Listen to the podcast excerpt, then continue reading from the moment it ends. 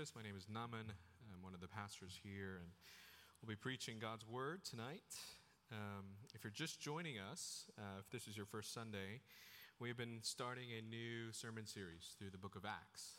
Um, and we're here in the middle part of, of chapter 2. Last week, Dave uh, preached on the Pentecost, this supernatural act of God's Holy Spirit to come down to empower his church, empower his apostles to bestow upon them these spiritual gifts, these extraordinary spiritual gifts. And towards the end of that narrative, you had your typical naysayers and critics who began to say maybe they're drunk with wine. And, and Dave preached through the beginning part of Peter's sermon as he's addressing this accusation and quoting part of the, the book of Joel that we read earlier in parts of our confession. So he's preached through that part of chapter 2, and we're landing here in the middle part of his sermon um, in chapter 2. So I'll read it for us. And as is custom here, if you would respond with thanks at the end. So from Acts chapter 2, starting at verse 22. Men of Israel, hear these words.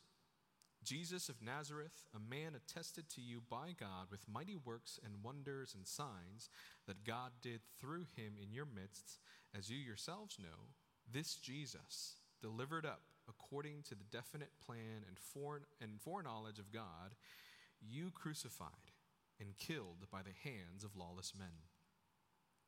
God raised him up, loosing the pangs of death, because it was not possible for him to be held by it. For David says concerning him, I saw the Lord always before me, for he is at my right hand, that I may not be shaken. Therefore, my heart was glad and my tongue rejoiced. My flesh also will dwell in hope. For you will not abandon my soul to Hades, or let your Holy One see corruption. You have made known to me the paths of life. You will make me full of gladness with your presence. Brothers, I may say to you with confidence about the patriarch David that he both died and was buried, and his tomb is with us to this day. Being therefore a prophet, and knowing that God had sworn with an oath to him that he would set one of his descendants on his throne, he foresaw and spoke about the resurrection of the Christ, that he was not abandoned to Hades, nor did his flesh see corruption. this Jesus, God raised up and of that we are all witnesses. Being therefore exalted at the right hand of God, and having received from the Father the promise of the Holy Spirit, he has poured out this that you yourselves are seeing and hearing. For David did not ascend into the heavens, but he himself says, The Lord said to my Lord, Sit at my right hand until I make your enemies your footstool. Let all the house of Israel therefore know for certain that God has made him both Lord and Christ, this Jesus whom you crucified.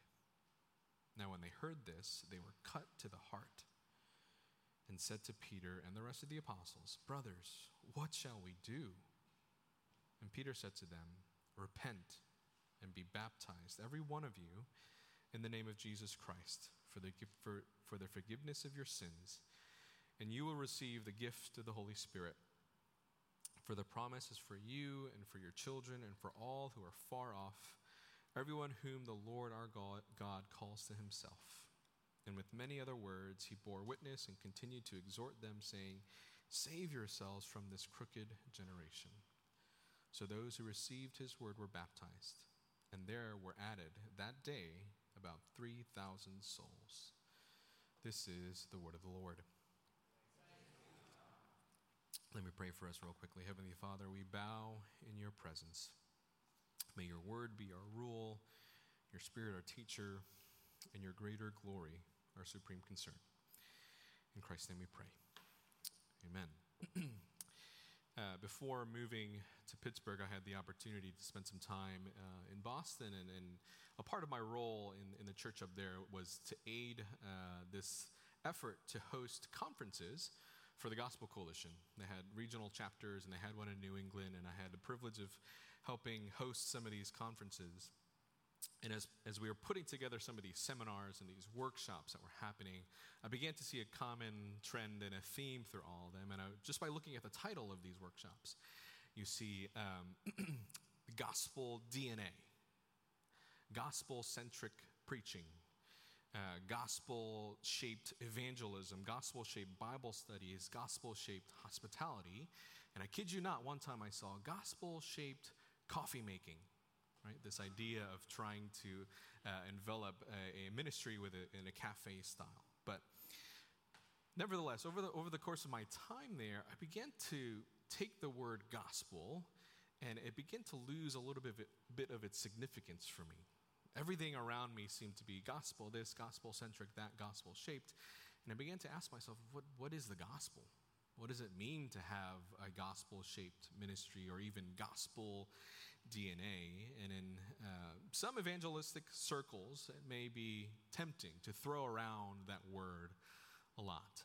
and I bring that up because tonight's passage, this, this narrative here in Acts, is functionally the first gospel sermon preached in the New Testament.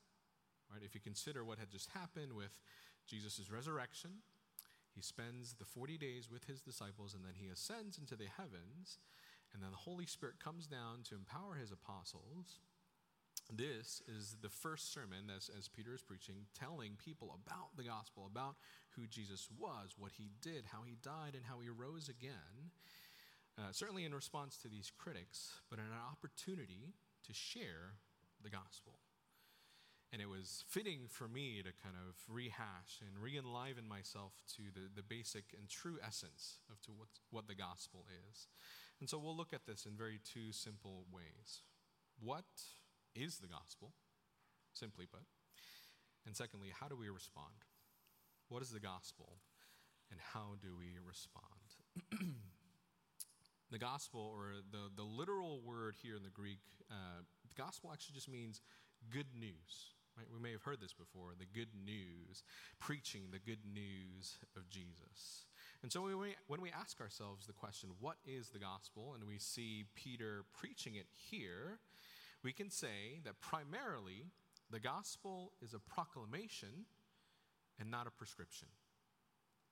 The gospel is a proclamation and not a prescription. Because notice how the thrust of this entire passage that I just read, the thrust of Peter's message, is to declare what had already been done. To declare something that has already happened and not something that still had yet to be done by the listeners. The gospel is a proclamation of something that has already ha- happened, not a prescription for people to do something else. His message, Peter's message here is not a how to manual of, of how to be a good first century Christian or a motivational speech to inspire his peers towards morality, but he goes to great lengths to proclaim who Jesus was, what he did, and what that means for them. In fact, he, he buys in a little bit of their own culpability into why Jesus had to die. He, he, he repeats over and over again that he died by your hands, he was crucified by your hands. And then he says, and he gives the ultimate hope that by loosing the pangs of death, by conquering death itself, Jesus rose from the grave. Peter is proclaiming what has already happened. And so, what we learn about this, then, as even modern listeners, is to say the gospel primarily is not about us. The gospel is not about you. That when, I'm, when I was thinking about these workshops of how do I be a better evangelist or preacher, how do we have a better posture for hospitality, I was thinking about how to equip and empower myself and these other attenders, which is not a bad thing. But when we're thinking about the gospel, when we're reflecting on what the gospel is, it's not about us. If we believe that the gospel is this good news that is proclaimed to us, we have to believe that this is a work that has been done outside of us, on our behalf, that somebody else did this good news, this work. That at the end of the day, we had no part in making this happen. We had no part in making the gospel actually happen. In fact, Peter says we actually had part in, in causing pain and death and brokenness instead. How we choose to live our lives today, right now, actually has no bearing on this proclamation of the gospel. If you choose to live your life differently, doesn't change the outcome of what already happened. The gospel is wholly dependent on God, on what He graciously and willingly, before the beginning of time, chose to initiate, chose to carry out, chose to execute and follow through on for purely our benefit and His glory. That the gospel is about God, the gospel is about Jesus. It is this proclamation of something that has already happened outside of us. And we are here to listen to that good news, hopefully every Sunday, every day of our lives. Back on August 14th, 1945, I don't know that anybody was alive. I know that somebody's 77th birthday today, but quite doesn't make that cut. But on August 14th, 1945, President Truman was waiting until 7 p.m. Eastern Time to be able to proclaim the news with the rest of the Allies that Japan had agreed to unconditionally surrender in World War II. So he's waiting to make this monumental announcement of a, huge victory in World War II. And after he does so, the celebration is immediate and spontaneous and enthusiastic and elation. There was a reported 2 million people who flooded Times Square in New York to celebrate to sing. To, there was paper confetti everywhere. There were conga lines. There was spontaneous kissing happening, and you can begin to see why the baby boomer generation happened, right? there was half a million people in the crowded downtown Chicago area where a man climbed a ladder to light a 18 foot victory candle that it took him three months to make. People were celebrating for days on end because of this news that they had heard. The deadliest and most destructive war in history, known simply to those who were living in that generation as just the war, the war, was finally beginning to come to an end. Now, you can understand in that illustration that the people who were at home actually had probably nothing to do with the outcome of that war. They weren't on the front lines, they weren't a part of the military strategy. Maybe they bought some war bonds to assist in the effort, but they had nothing to do with the outcome of, of why that good news was proclaimed to them, and yet they still celebrated because the reality of their lives had vastly changed. Soldiers who were in a boat on their way to Japan to prepare for the mainland invasion could now turn back and go home fathers and uncles and brothers and sons would be returned home because now the good news was proclaimed to say the war is over. The people at home had nothing to do with this happening, and yet they get to celebrate days on end. And the headlines on August 15th was one word peace. And they celebrated that. Now, this for us is much like the gospel. We had nothing to do with the reality that sin was, was captivated, that death was destroyed itself, that God chose to come to live life on this earth, a perfect life, died on our behalf so that we might have new life in Him, that this broken relationship that we created with God has been restored. We had nothing to do with any of that restoration, and yet we get to celebrate because this good news has been proclaimed to us. That's the gospel.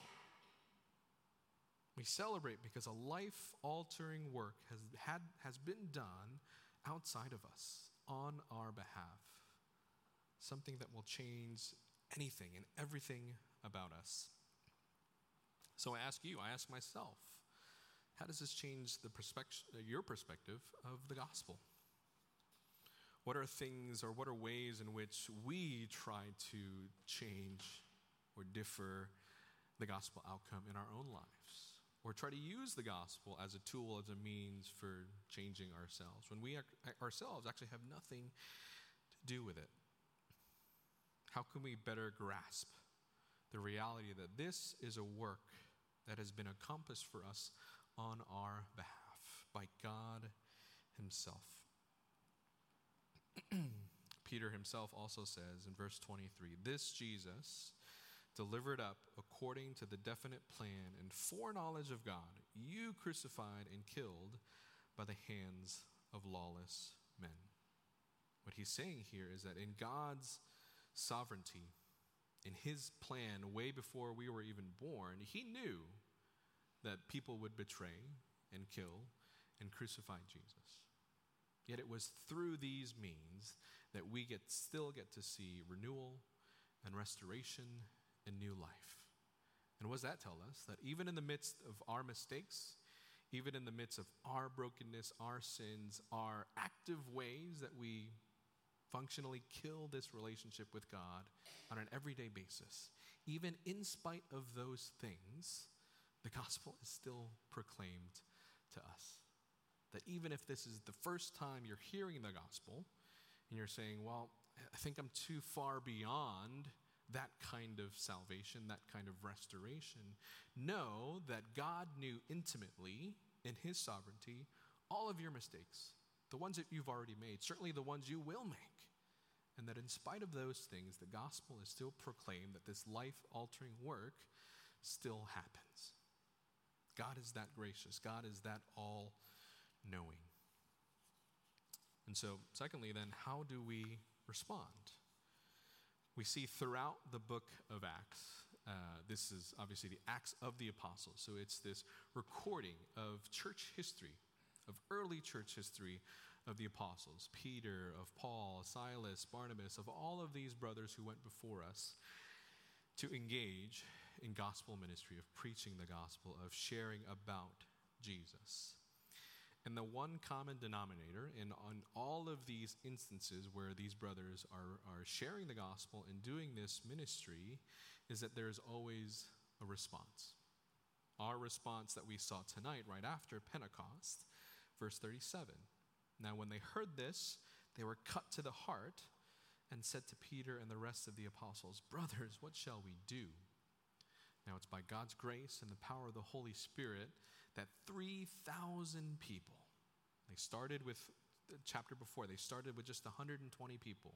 But after days of preaching this gospel, through the power of the Holy Spirit, 3,000 people were cut to the heart, that they were convicted, that they felt the remorse of their sin, but decided to turn away from their sin, decided to commit themselves to this ministry, to this truth, to this proclamation that has been made.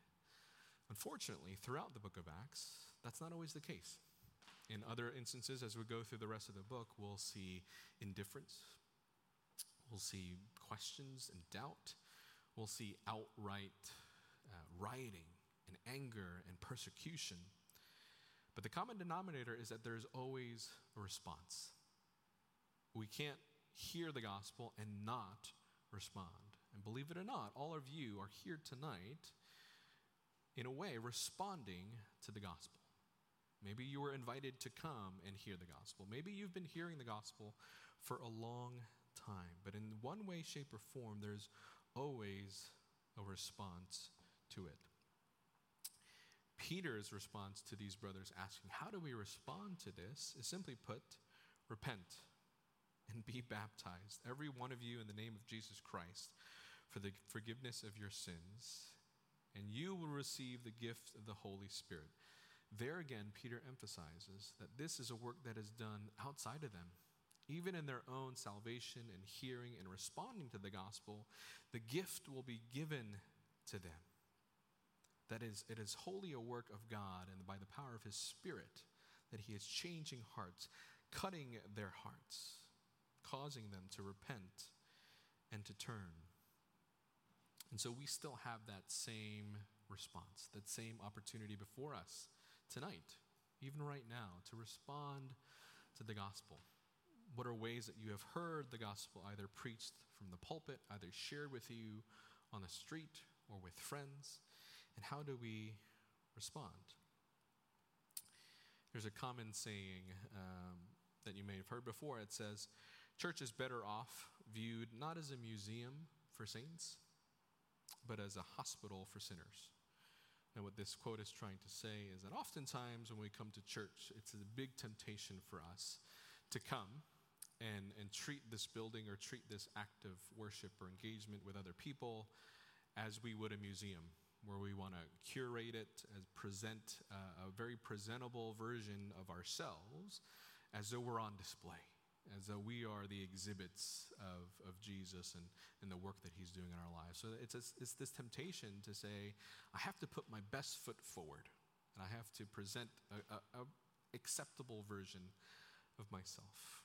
And the quote continues on to say, rather than viewing church like that, it's better to, to view a church as a hospital for sinners, as a place where people understand their needs, their discrepancies, their differences and to know that they need help.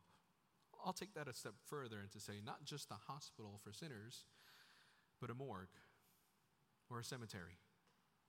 That people who were already spiritually dead, who had no business to generate their own healing or well being, but church is a place where in that death, new life springs forth because of what Jesus has done for us. And so as we respond to this as we engage in fellowship and worship together here at the evening service, at the morning service, in our community groups, in these various events that we'll have throughout the year, throughout the semester, don't feel the pressure to come curated, uh, to come to putting the best version of yourself. Um, and it's tempting to walk away from that and go home and say, Pastor Nameun says I don't have to take a shower, but that's, that's not what I'm saying here. But as we engage in these ministries, it's tempting. And functionally, I'll give an example. Oftentimes, I like to ask for prayer after something bad has already happened and has been resolved. I have a very hard time being vulnerable in those moments that something is actually happening to say, I need prayer for this, and I don't really know what's going to happen. It's more tempting to say, I need prayer for this because I want to praise God to say, This happened, but I figured it out. We, we processed it, we res- we've resolved it, and this is what I learned from it, right? That's my own temptation. It's to put, put this version of myself to say, you know, I have it all figured out. But as we come to church, as you engage in these conversations, as you uh, take part in Bible study or going out to coffee or lunch with a fellow brother and sister, don't feel that temptation to do that, to practice this vulnerability of saying, I need Jesus. I need the gospel proclaimed to me every day. And we, in turn, are the hands and feet of Christ to one another. That the biggest blessing that, that we've received as a church, that I pers- personally received as a pastor, is being able to say that I saw more of Jesus because of the ways that I've interacted with you all because of these indiv- individual con- conversations that I've had, because of these big events that we've had, I've seen more and the power of the Holy Spirit and what He's doing, that I can continue to proclaim His goodness, to proclaim these are the things that God is doing. Not because of the fact that we're gifted, beautiful, great people, but that in our weakness, in our brokenness, in our vulnerability, that God can still use us. That God calls us to repent, turn away from this temptation of pursuing whatever it is that we say, I think I love this more than God. And to see God coming to us, whispering or loudly proclaiming the good news that Jesus came even when we were still enemies. And he saw you wherever you are in your condition. And he says, I still choose you. I still chose to die for you, and I still chose to rise again from the dead to show you that that very sin that you struggle with has no power over you. That this love for me is way better, that is magnified much more than this temptation that you have. And hopefully, this is a church, this is a community that can be that. We're not perfect. It's going to be hard. It's going to be a lot of messy and hard and time consuming and draining situations and conversations. But it's precisely in those moments that we hear the gospel proclaimed to know that I, I can't do this on my own. It has to be a work done outside of us. So, this happened, certainly in the early church, certainly in the very first instance of the gospel being proclaimed. And that's our hope and prayer that as you continue to come and be engaged in our church, that you would hear the gospel, that we would live gospel shaped lives because we know what the gospel is and what it means for us. So let's pray together.